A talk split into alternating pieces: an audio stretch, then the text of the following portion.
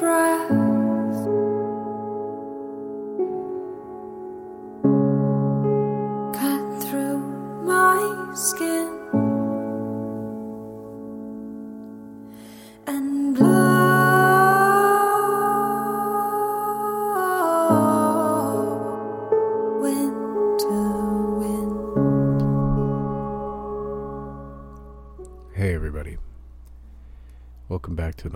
of Stogie from the Road.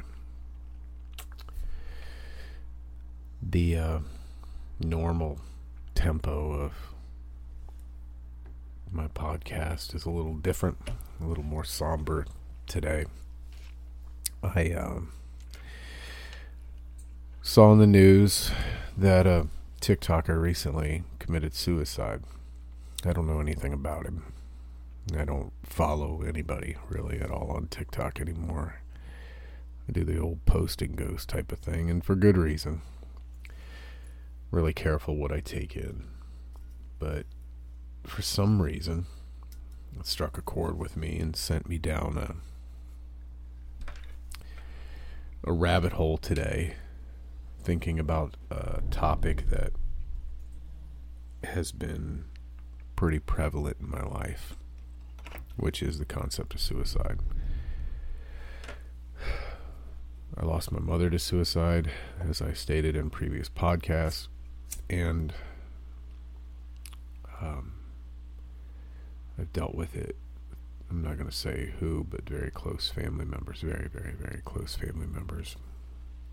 On top of struggling with it myself in my younger years, and almost recently. And if you're looking for a podcast that cheers you up all the time and doesn't talk about anything real or of any substantive value, then this probably isn't the podcast for you. I'm not here to be a clown and dance for you. I'm just to talk about the stuff that matters. And this matters to me. Suicide is probably one of the most paramount issues I've dealt with in my life, especially at a very early age. Like I said in previous podcast, when my mother committed suicide, the way I found out about it was that I was calling home to tell her that I was having a little girl, my first child. Literally, it was supposed to be that phone call that said, "Hey, mom, guess what? I'm having my first child. It's a little girl, and I'm going to name her after you." And I did but she never got to see it. I'm sorry, I've been um, kind of leading up to this podcast. It's been uh, an emotional roller coaster because I write down notes and I think about what I'm going to say because I want my words to matter. I want what I say to matter because it it'll be here after I'm gone if God forbid. But this TikTok thing is senseless. It's two people. They took it upon themselves to make it their mission to break a man.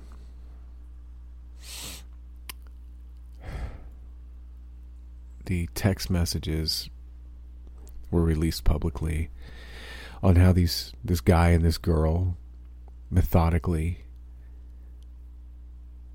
schemed and plotted and planned and figured out a way to push this man over an edge. And uh, it's just, it's the sign of the times now. You know, one of the things people say all the time, you know, things are so fucked up now. Things are fucked up now. No, things have always been fucked up. We're just filming it now. We're documenting it now. It's within arm's reach to look at it. Shit, you could half of a Google and you can see what most police detectives and police officers and EMT people see on a regular basis that used to be some esoteric thing that we didn't ever get to see because we weren't in law enforcement or EMS. Now little kids are seeing it effortlessly everybody's just this scrambled mess of how to make sense out of all of this, all this information and whatnot. And it's yielding this callous lack of empathy of people nowadays. People think they can just flick a finger on a keyboard, on a phone, and dismantle somebody else's life. And they go to sleep just fine at night. They take pride in it. You see the TikToks all the time. Some angry woman or some angry person on there. I'm a bitch. I'll fuck your life up. I'm a bad bitch. Whatever. Whatever the people do, right? not picking on women. I'm just saying hypothetically. And we've turned into a society that just gnaws on each other.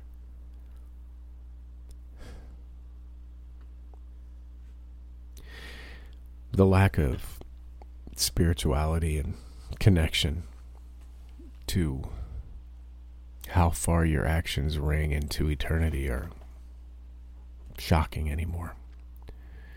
Nobody thinks about that. You know, we live in a time where if you have any type of impulse, it's a couple taps on your phone and you it's within arm's reach. All the way to tormenting a person to end their own life. You know, if I didn't go through everything that I have in my life, I wouldn't be prepared for what I went through recently and have gone through in a way that I'm relatively proud of myself for going through it the way I did.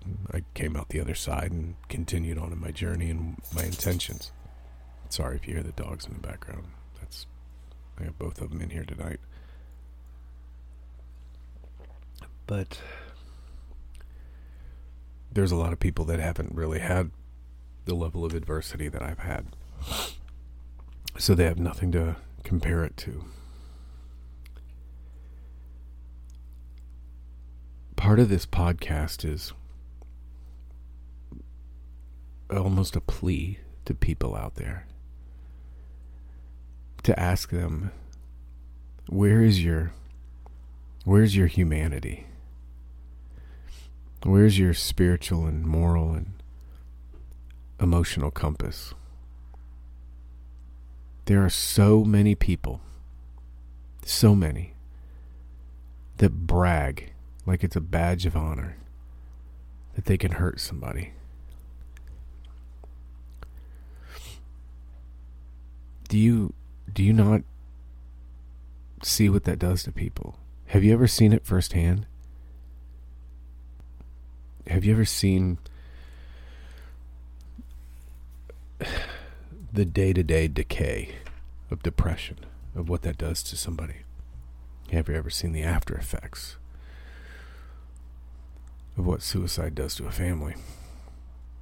Do you realize that what you do, say say you're perfectly fine with getting somebody to take their own life. Do you realize that's a life sentence for the people that did nothing to you?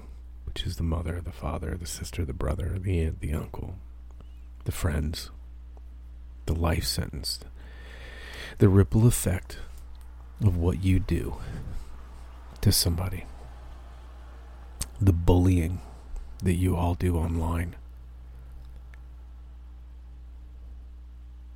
That aftershock of what you do. You type on your keyboards and you eviscerate people. And you walk away because you see nothing. You see your words, you might see their response, and you feel nothing. Well, I'm going to take this podcast and explain to you what it does to a family.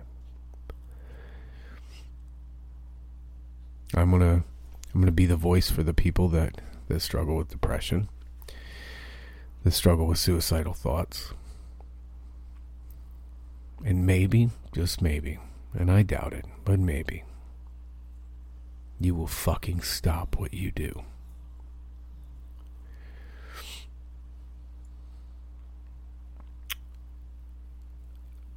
When you do this to people,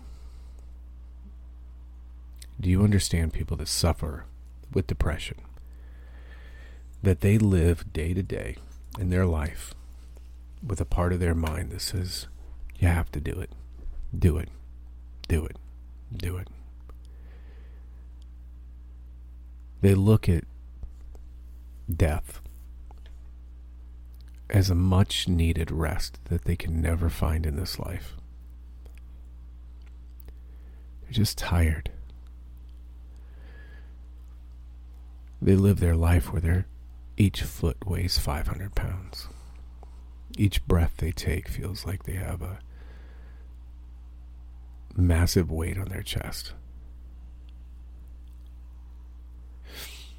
You'll know. Listen really close. Find that person that, for no reason, you just hear them go.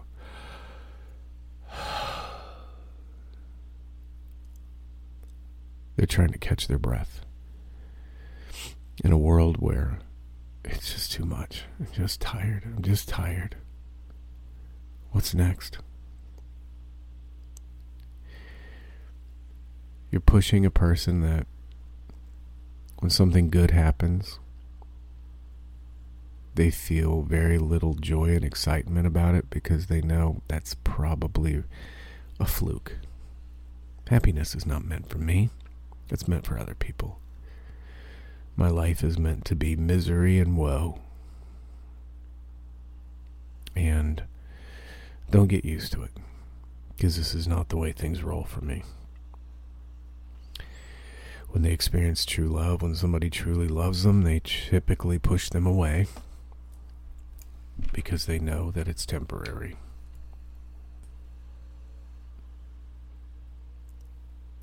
But they find happiness. Hell, I did. In my darkest hours, I found happiness. I don't know how I did it. I'm just glad I, I stayed with it as long as I have.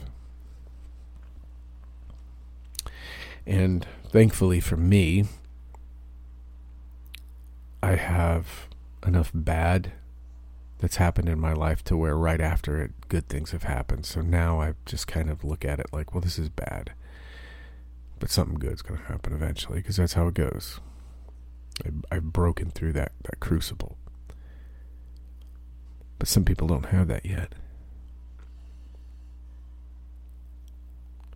You'll type that horrific post about them or to them. And then you'll put your phone down and go on with your evening, and you'll send that person into a whirlwind of despair. And you probably, in your mind, you go, good. Fuck them. Because you don't have to see it. You don't have to see it when the uh, when you do that to the father and the child is talking to the father, and the father doesn't hear a word because he's falling apart inside and he's trying to keep it together. So, congratulations. You're not just hurting the father, you're hurting the child. You do that to the mother. You torment her online. Congratulations. Her child comes up to her later on that evening and makes a small mistake and the mom lashes out because she can't take it anymore. Congratulations, you just affected that little baby.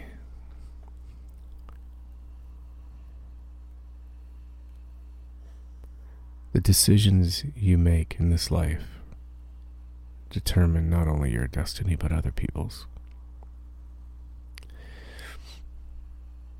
There's times where I, I fall into it where I'm like, God,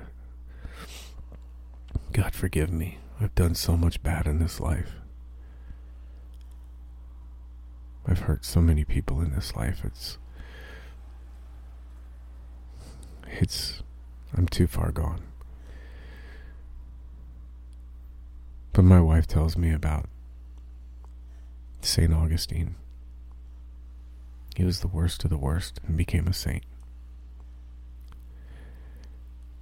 That saint right there is proof of redemption and course correction. And I cling to that. I cling to that every day. I still have my own struggles, my own adversity, my own battles that I have to overcome. And I will. I will. I'll overcome them. They have a solution. But will you? You people that take pride in hurting people. You know, some people could say that about me. Some people can absolutely could say that about me. The version of me, the version of me that was in a truck. Yeah, you could say that about me. And I'll remember my mistakes that I've made until I take my last breath, I can assure you. Because I know mistakes that I made 20 years ago still haunt me today.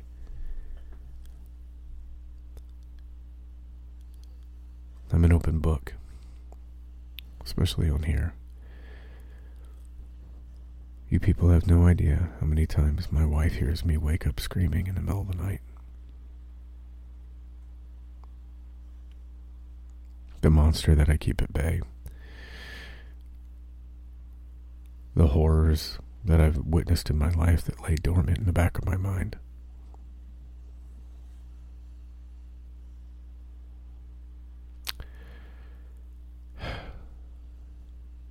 And every once in a while, I used to take pride in taking that monster out of the basement and parading him around for people to see. And like I said, I'll take that with me till the day I die.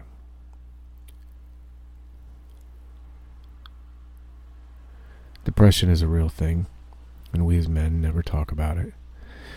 We live in this macho, macho man, dick measuring bullshit contest, especially in trucking. Never seen it in any other profession other than trucking.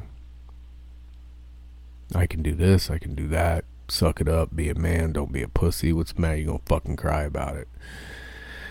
And men just swallow it. We pack it down like sand you pack it down and you pack it down and pack it down. And next thing you know you're you've got a big stone in the middle of your chest. It's hard to breathe. It's hard to breathe in and out.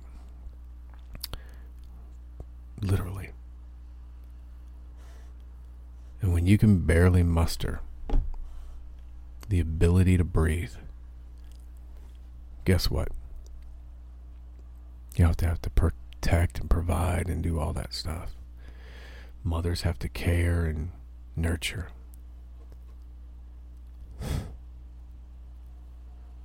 Sons and daughters have to grow and plan.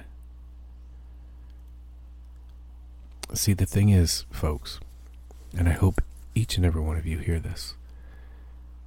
If we could just take a beat and take a moment and realize there is not a one of us that's better than the other. We are all fucked up. Some of us are just better at hiding it. I've met people that are so wealthy, and from afar and from face space, you look like they got life by the balls, and it is a frickin' sideshow behind the curtain.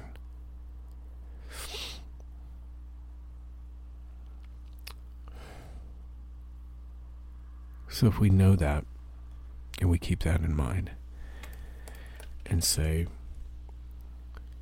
I'm not going to hurt this person because they're hurting just like I am.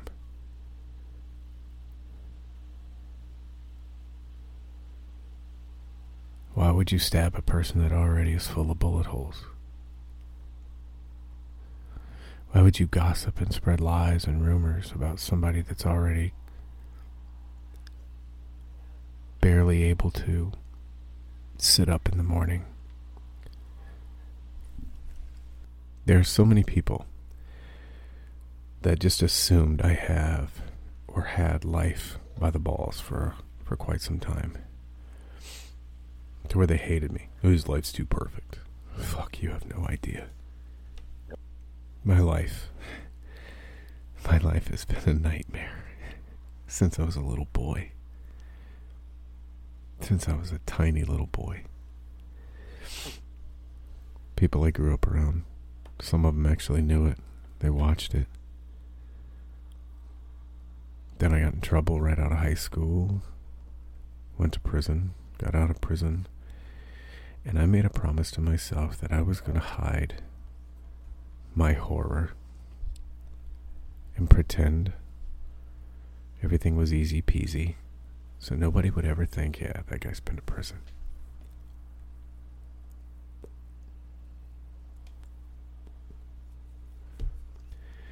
Hide my shame. Hide my dirty little secret. Hide the fact that I was locked in a 4 by 8 cell like a zoo animal.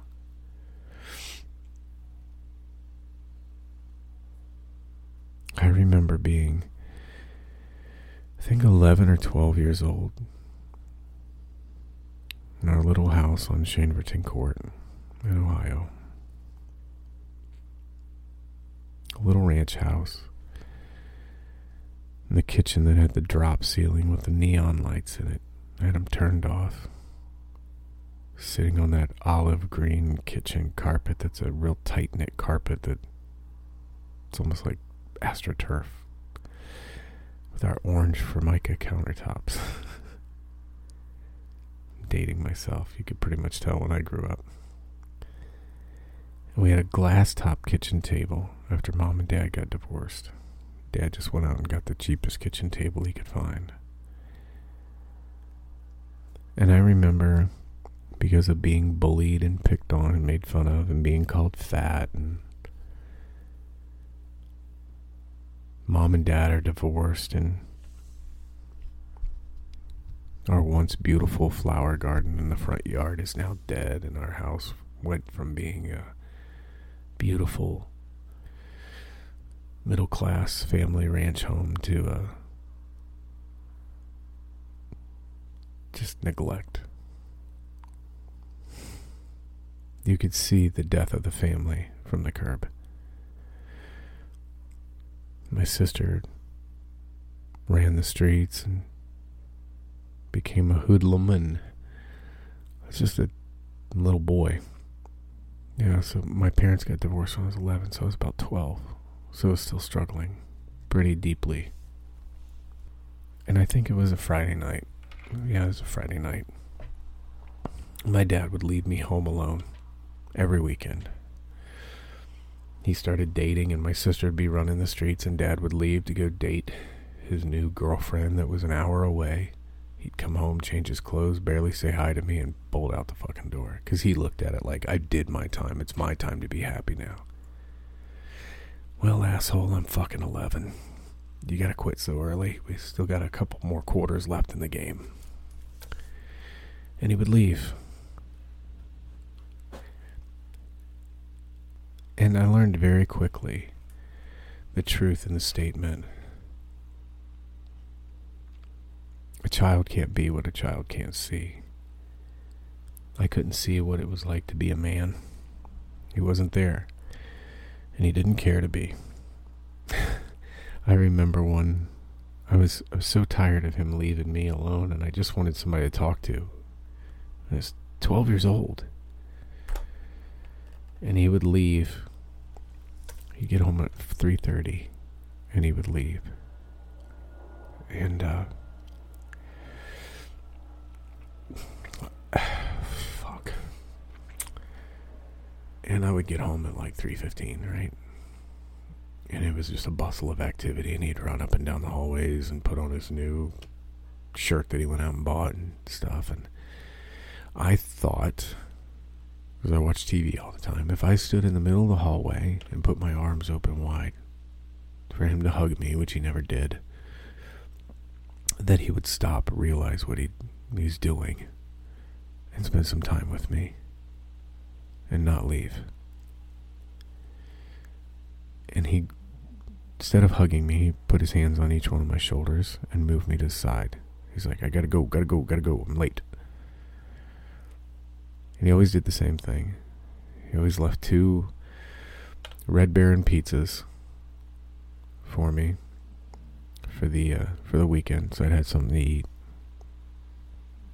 and I had cereal and bologna and bread. And then I was in charge of taking care of myself at 12. So I watched him I watched him roll out from that kitchen that I was telling you about earlier. The reason I brought up the table, the glass table, is because that night I just, I couldn't take it anymore. I remembered what it was like to have a family, to have a mom and a dad. All my friends had moms and dads. And I lived in a town where life was supposed to be perfect. You know? It's in the 80s, late 80s, early 90s, you know? We lived in the subdivision with the block parties and the high school football games and everything. And if you, your parents got divorced, you would go to school and kids, they would have to come back. Well, yeah, well, at least my family's, my parents aren't divorced. You live in a broken home. You know, kids are cruel. You know, and that night, I just sat there and cried. I just wanted my dad to take me hunting, take me fishing, you know, show me how to turn a wrench, spend some time with me. And I, I couldn't take it anymore at 12. And I sat underneath that kitchen table at 12 years old with a butcher knife. And I held it to my wrist at 12.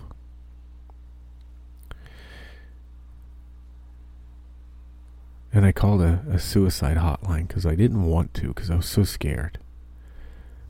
I was scared, is it going to hurt? I mean, had no frame of reference. I just knew I didn't want to feel like this anymore. And I knew that, well, if you kill yourself, you don't feel like this anymore. I didn't understand the gravity and the magnitude of it. And they talked me through it. What that person had to feel like talking a 12 year old little boy into wanting to live again.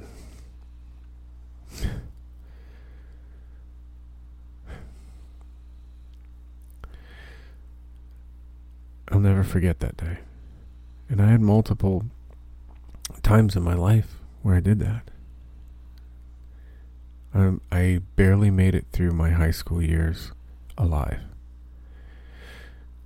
My most serious suicide attempt was a girlfriend and I broke up in high school. And uh,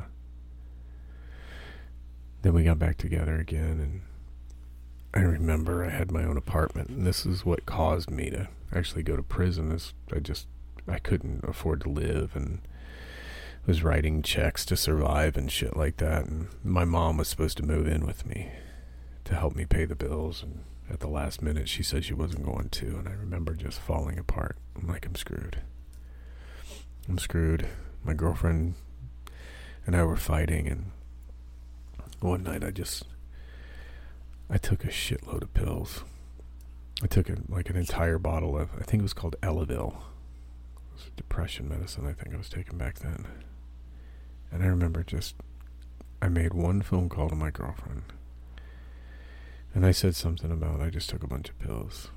And I love you and all that good stuff. And next thing you know, I wake up and there's feet all around my head in my my living room of my apartment.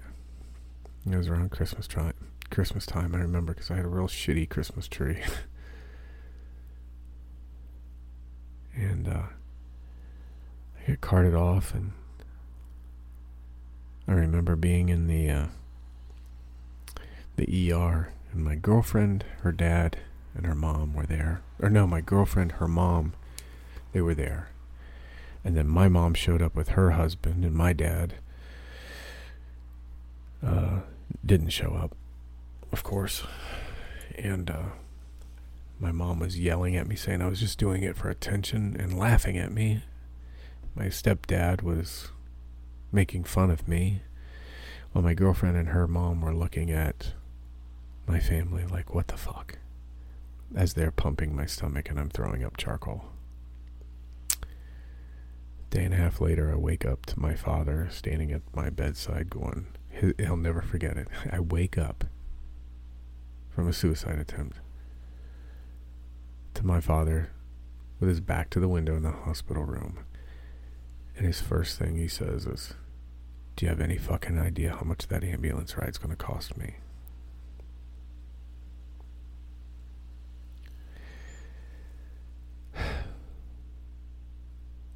So, if you follow the little breadcrumbs, folks, it hasn't always been hunky dory for me.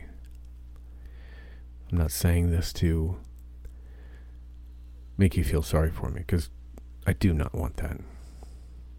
I want you to hear these stories of my life so you can understand that these heartbreaks, this tragedy,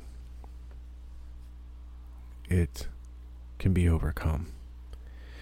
You can have people be incredibly cruel to you. Incredibly cruel to you. Even at a young age to where you can't even make sense out of it. And make it to the ripe old age of 46, almost 47, like I am right now. I haven't done life perfect, folks. I have done a horrible job in this life. I'll admit to all of it, especially now.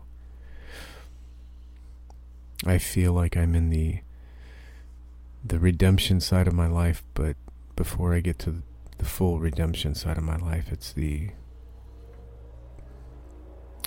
suffering, the penance side of my life. You know, uh, I was on my bike the other day and I'm, I'm going to tell you this because this applies to not only the people that struggle, but also to the heartless people out there, the bullies. You know, when you do decide if you're a horrible person to people, um, to turn it around, to course correct, there'll be a time where you're going to uh, you're gonna you're gonna suffer. You're gonna deal with your your punishment for the things that you've done, and it's gonna seem never ending. Well, that's where I'm at now. I'll be uh, strolling right along, and then something else will rear its head and I got to a point the other day when I was on my bike and I, I parked it for a second. And I said, God, how much more? How much more? This has been a very long life of sorrow. I mean, my memory, the people that I, that I've hurt in my life. Their memory of what I've done and what I've been through only goes back to when they met me. My memory goes all the way back to the beginning. I don't know why I've been blessed with a memory that I can literally remember having my diapers changed. I can remember everything. And I remember everything.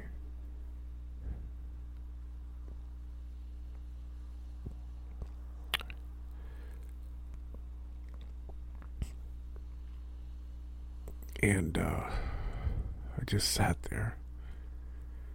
I had to. I shut off my bike because I'm like, just I need quiet. I need to hear something. God, tell me something. How much more? I'm tired. It's.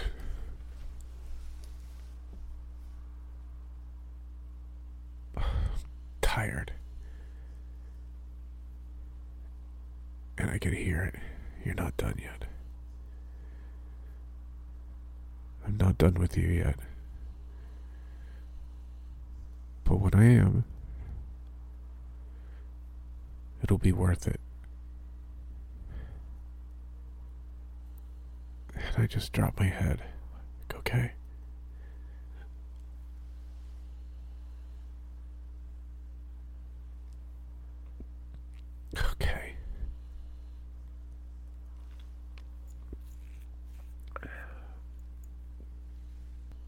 I'm not comparing myself to Jesus Christ by any means, so don't think that. But it reminded me of the, the scene from the Passion of the Christ when Jesus was in the garden. And he was begging God, please spare me from this. And I didn't even bother saying it. I just said, okay.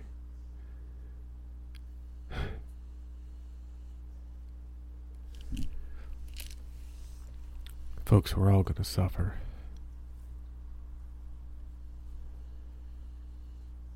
Nobody's exempt from it. Just how much can you take before you break? I don't have any deep, insightful, esoteric wisdom to give to you today on how to get through it, other than telling you that I don't have enough memory on my computer to regale my history of how many times I've wanted to give up.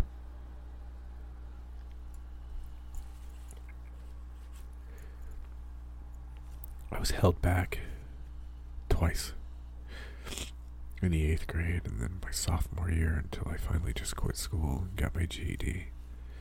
Go on, I'm getting my GED in prison and became a tutor for fuck's sakes. Um,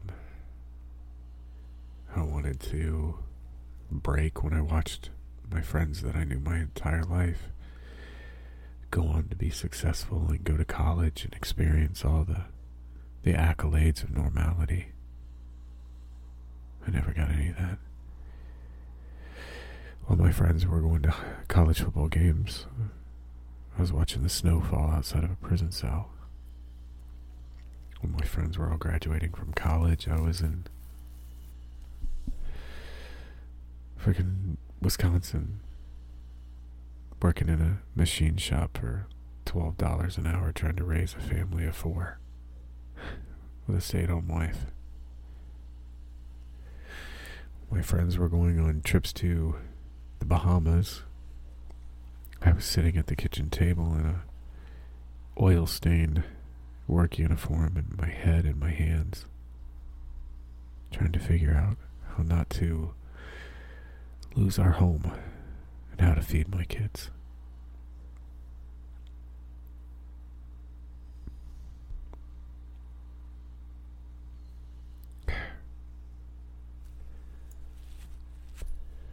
Had no help from my family. I mean, shit, that father that I'm telling you about, I've I've seen him four times in almost 20 years. He doesn't reach out to me, and I don't reach out to him.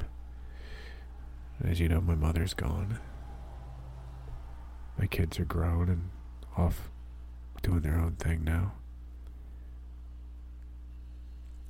I think maybe the the reason why this is such a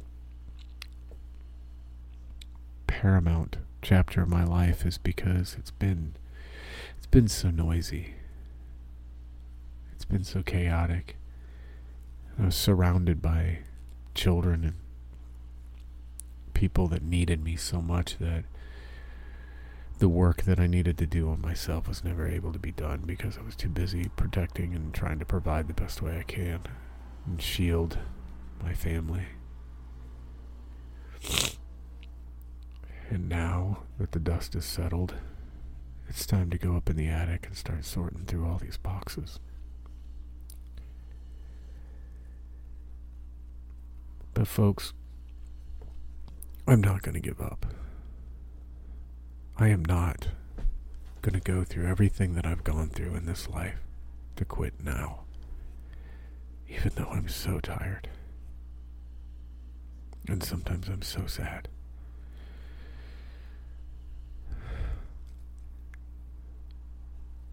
I owe it to myself. I owe it to my wife, my children, my grandchildren. I found out today, oh, shit, maybe four hours ago, I found out today that my daughter is pregnant and I'm having another grandchild. That'll make six. 47 years old, gonna be 47, I have six grandchildren. There's a better day up ahead. In my darkest hours, in my darkest, darkest hours, I never thought a better day was even possible. And I went through it, and I've experienced some beautiful, beautiful, beautiful moments. The first time I held my grandchild, my first grandchild, it made everything I ever went through worthwhile.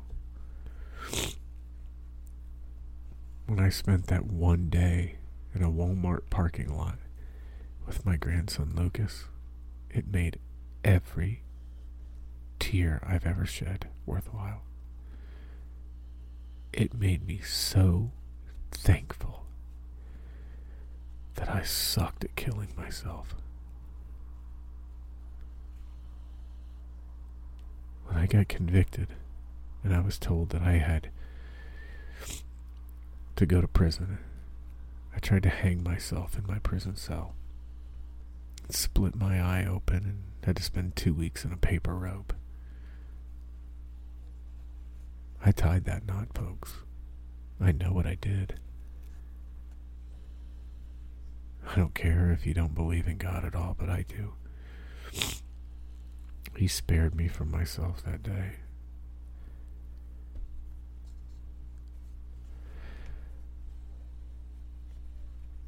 I'm not trying to minimize what you go through. You probably, there's people out here listening to this that have gone through horrors that I can't even comprehend.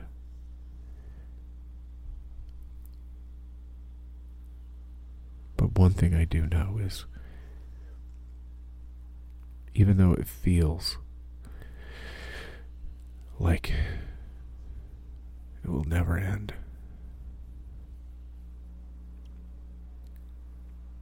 There'll be beautiful breaks in between, and that's what you hold on to. And those beautiful breaks in between, the beautiful relief between the waves of the storm, is what gives you the confidence and the ability and the perspective to understand how to endure the next wave.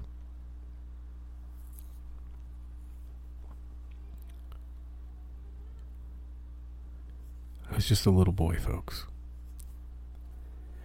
And that fight that I've been fighting since I was a little boy is still here. It's a monster that follows me wherever I go. I just know how to fight the motherfucker now.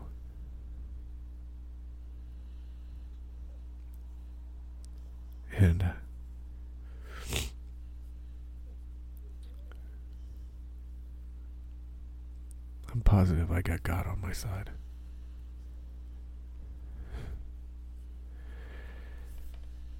He knows. he knows that I'm a veteran sinner that so desperately wants to be a saint.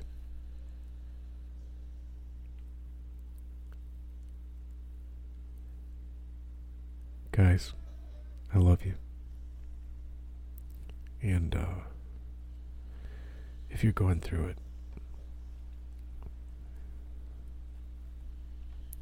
I don't know if any of this helped you at all or not. But try to try to see that we're doing this together instead. I'm in it with you even though some of you think I'm not. You guys take care of yourself. And I'll see you next time. I don't know what I'm meant to feel anymore. I take it out on my girls and I smash that door. Fucked around with myself and I let you know that if you're up there watching, start the show.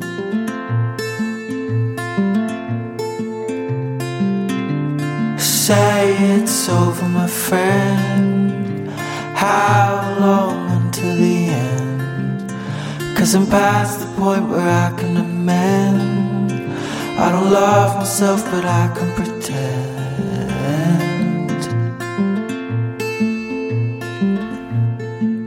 Repeated cycles in my head, bringing me down.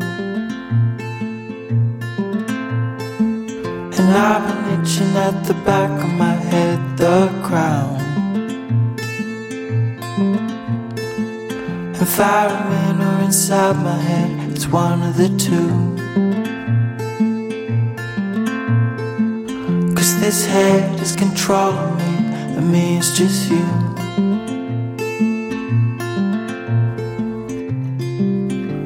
Say it's over, my friend. How long until the end? Cause I'm past the point where I can amend. I don't love myself, but I can pretend.